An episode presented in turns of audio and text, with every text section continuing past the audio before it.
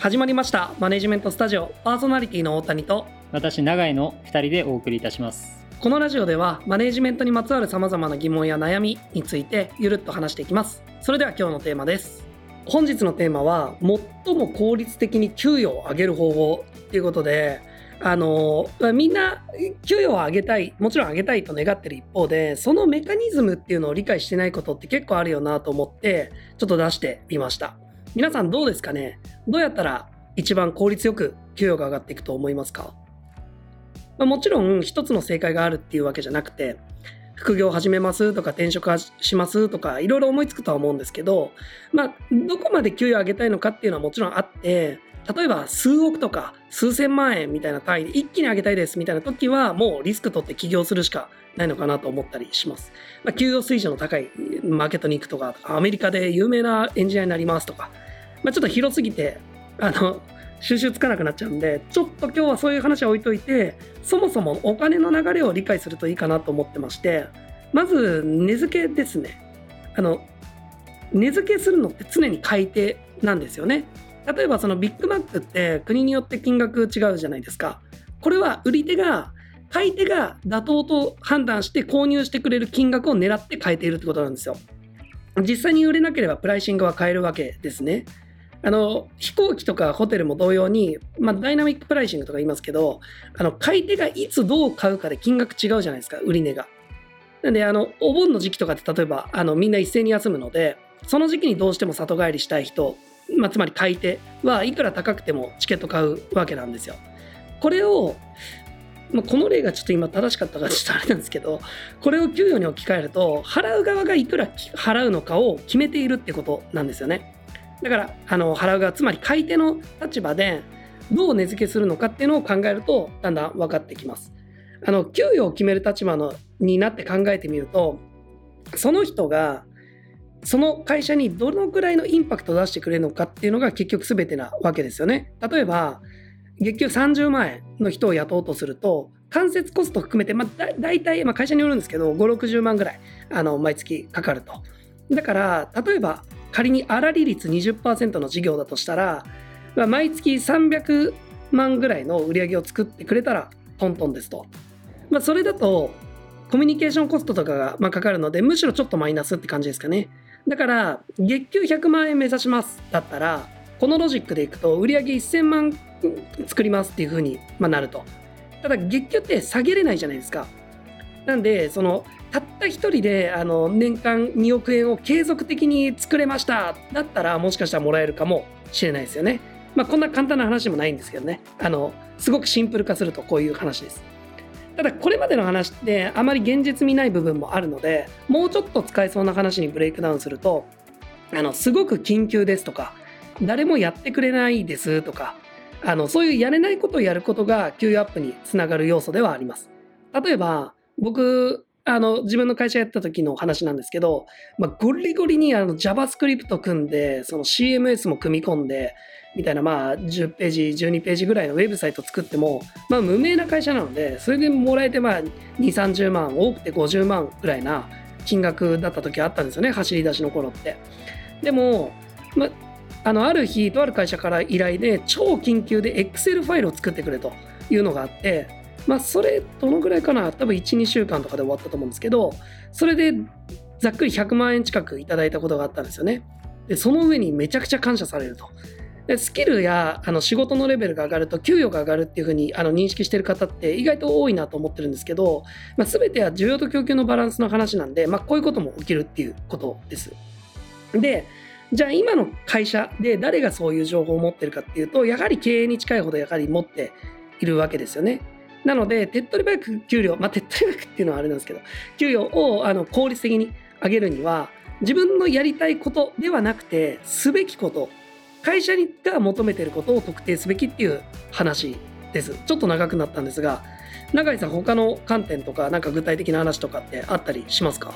まあ、大谷さんがかなりあの本質的で世の中の構造的な話をしてくれてるんで、まあ、僕はもう少し実際の仕事の場面とか職場においてあの具体的にどういうスタンスで業務に取り組むのが、まあ、給与アップにつながるのかみたいなところをお話しできればと思ってます。で大きくは2つあると思ってまして、まあ、1つずつ順番にお話ししていければと思います。でまず1つ目は自分の役割とか業務範囲を限定せずにより大きなイシュー、まあ、つまり組織の問題の解決に取り組むことじゃないかなと思ってます。でこれはま先ほどの大谷さんの話にもつながるんですけれども組織の問題を解決できる人ってシンプルに少ないんですよね。で、まあ、当然、えっと、解決してほしいという、まあ、需要はあるのにできる人が少ないからそういう人ってすごく市場価値があると。でこれはま当然会社の中においても同じことが言えるかなと思ってます。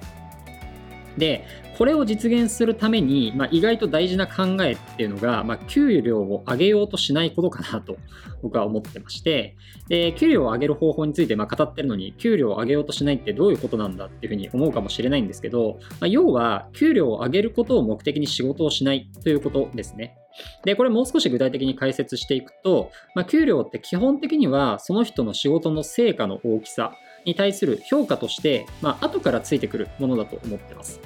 えということはですね、当然大きな成果を残せば、まあ、それに対する対価としての給料も上がるという構造なんですよね。でこれを言い換えると、給料を上げるためには、より大きな成果を残さないといけないわけで、そうなると、そもそも業務として大きなイシューに取り組むことが必須になってくると思ってます。まあ、例えばこう個人レベルで実行できる業務しか取り組めてないうちっていうのは当然求められている成果を出せたとしても組織とか事業へのインパクトっていうのはどうしてもあの小さくなるわけでより大きなイシューに対して多くの人を巻き込んで課題解決を推進するような場合と比べると、まあ、必然的に成果も小さくなりやすいとまあ、なので、まず目指すべきは、その大きなイシューを任せてもらえる状態だと思うんですよね。で、これを踏まえたときに、じゃあなんで給料を上げることを目的に仕事をするのがいけないかという話なんですけども、給料を上げることだけを考えるって、まあ、つまりこう自分の目標達成だけを考えることだと思っていて、そういう思考だと多くの場合にですね、自分の与えられた目標とか役割に対する個別最適化がなされる傾向にあるなと思っています。なので確かに自分の目標を達成するためにはその考えとか手段は正しいもののそれって組織全体にとって最適かと言われると、まあ、そうじゃなかったりするっていう、まあ、こういうことって本当によくあると思うんですよね。で、まあ、僕ちょっとセールスを見てるのでこのセールスの現場における具体例を挙げ挙げるとすると例えば、まあ、アポイント獲得数を目標として追うインサイドセールスと受注数を追うフィールドセールス間の話とかっていうのが、まあ、まさにそうかなと思ってまして、例えば、まあ、インサイドセールスは、アポイント獲得数だけを目標として追っているとすると、極論言えば、それが受注に至るかどうかっていうのは、自分の成果という観点では、まあ、どうでもよくなるわけですよね。なので、自分の成果だけを追い求めると、まあ、極端な話、細かいこと気にせずに、お客さんの状況とか、ガン無視で、とにかくアポイントを獲得することだけに注力するわけですよね。で、まあ、当然ですけども、こういう行動を続けることっていうのが、まあ、どういう結果を生むかっていうのは、まあ、改めてお話しするまでもないかなというふうに思うんですけども、まあ、仮に、これでそのインサイドセールスのメンバーが自分の目標を大幅に達成したとして、これがこう組織として本当に価値ある成果と言えるのかというと、すごく疑問が残ると思うんですよね。でもちろんこれってそのマネジメント側の目標設定の問題だったりはするわけなんですけれども、まあ、どこまで行ってもこう組織間で綺麗に責任範囲とか目標を分けることってすごくま難しいなと思ってまして、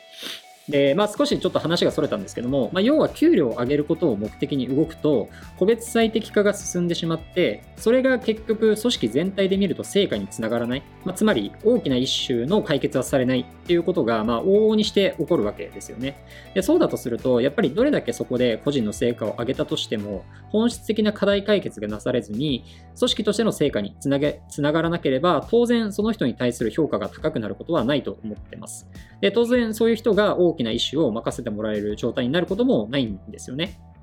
まあそういう意味で給料を上げることを目的にしないという考えが大事ということですね。まあちょっと一つ目でだいぶ長くなってしまったんですけれども、で、こういうことを、まあ、気をつけてほしいのはですね、こういうことを言うと、自分が任されている業務っていうのをおろそかにして、より大きなイシューばかりに目を向け始める人がいるんですよ。まあ、これまあ昔の僕なんですけど、でそこで2つ目の大事なスタンスってお話なんですけども、2つ目はですね、自分が任されている役割とか目標には全力でコミットするということですね。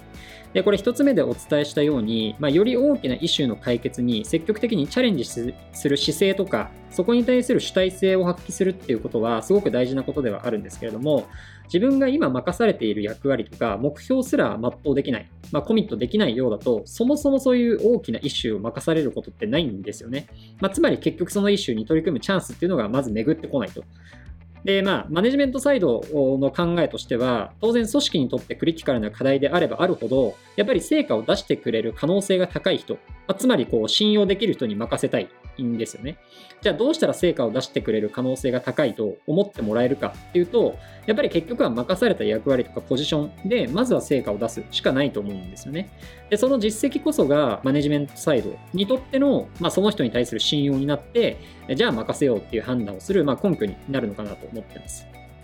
なので、まあそういう意味で自分の役割とか目標にコミットして成果を出すっていうことは、まあ大前提になるのかなと思ってます。まあただし、こう一つ目の中でもお伝えしたように、何でもかんでも成果を出せばいいのかというとそうでもないんで、まあこのあたりはこう絶妙に難しいラインではあると思うんですけれども、まあでもまとめると、まずは自分が任されている責任範囲とか、そこに対しては全力でコミットしてしっかりと成果を出す。で、その上でそこにとどまることなく、より大きなイシューの解決に対しても主体的に取り組む。っていうことになるのかなと思ってます。まあ、あのよく言われる話でもあるんですけども、仕事の報酬はより大きな仕事っていうようなイメージですね。この考えを持って仕事をしてると、まあ、給料っていうのは気づいたら上がってるんじゃないかなと思っています。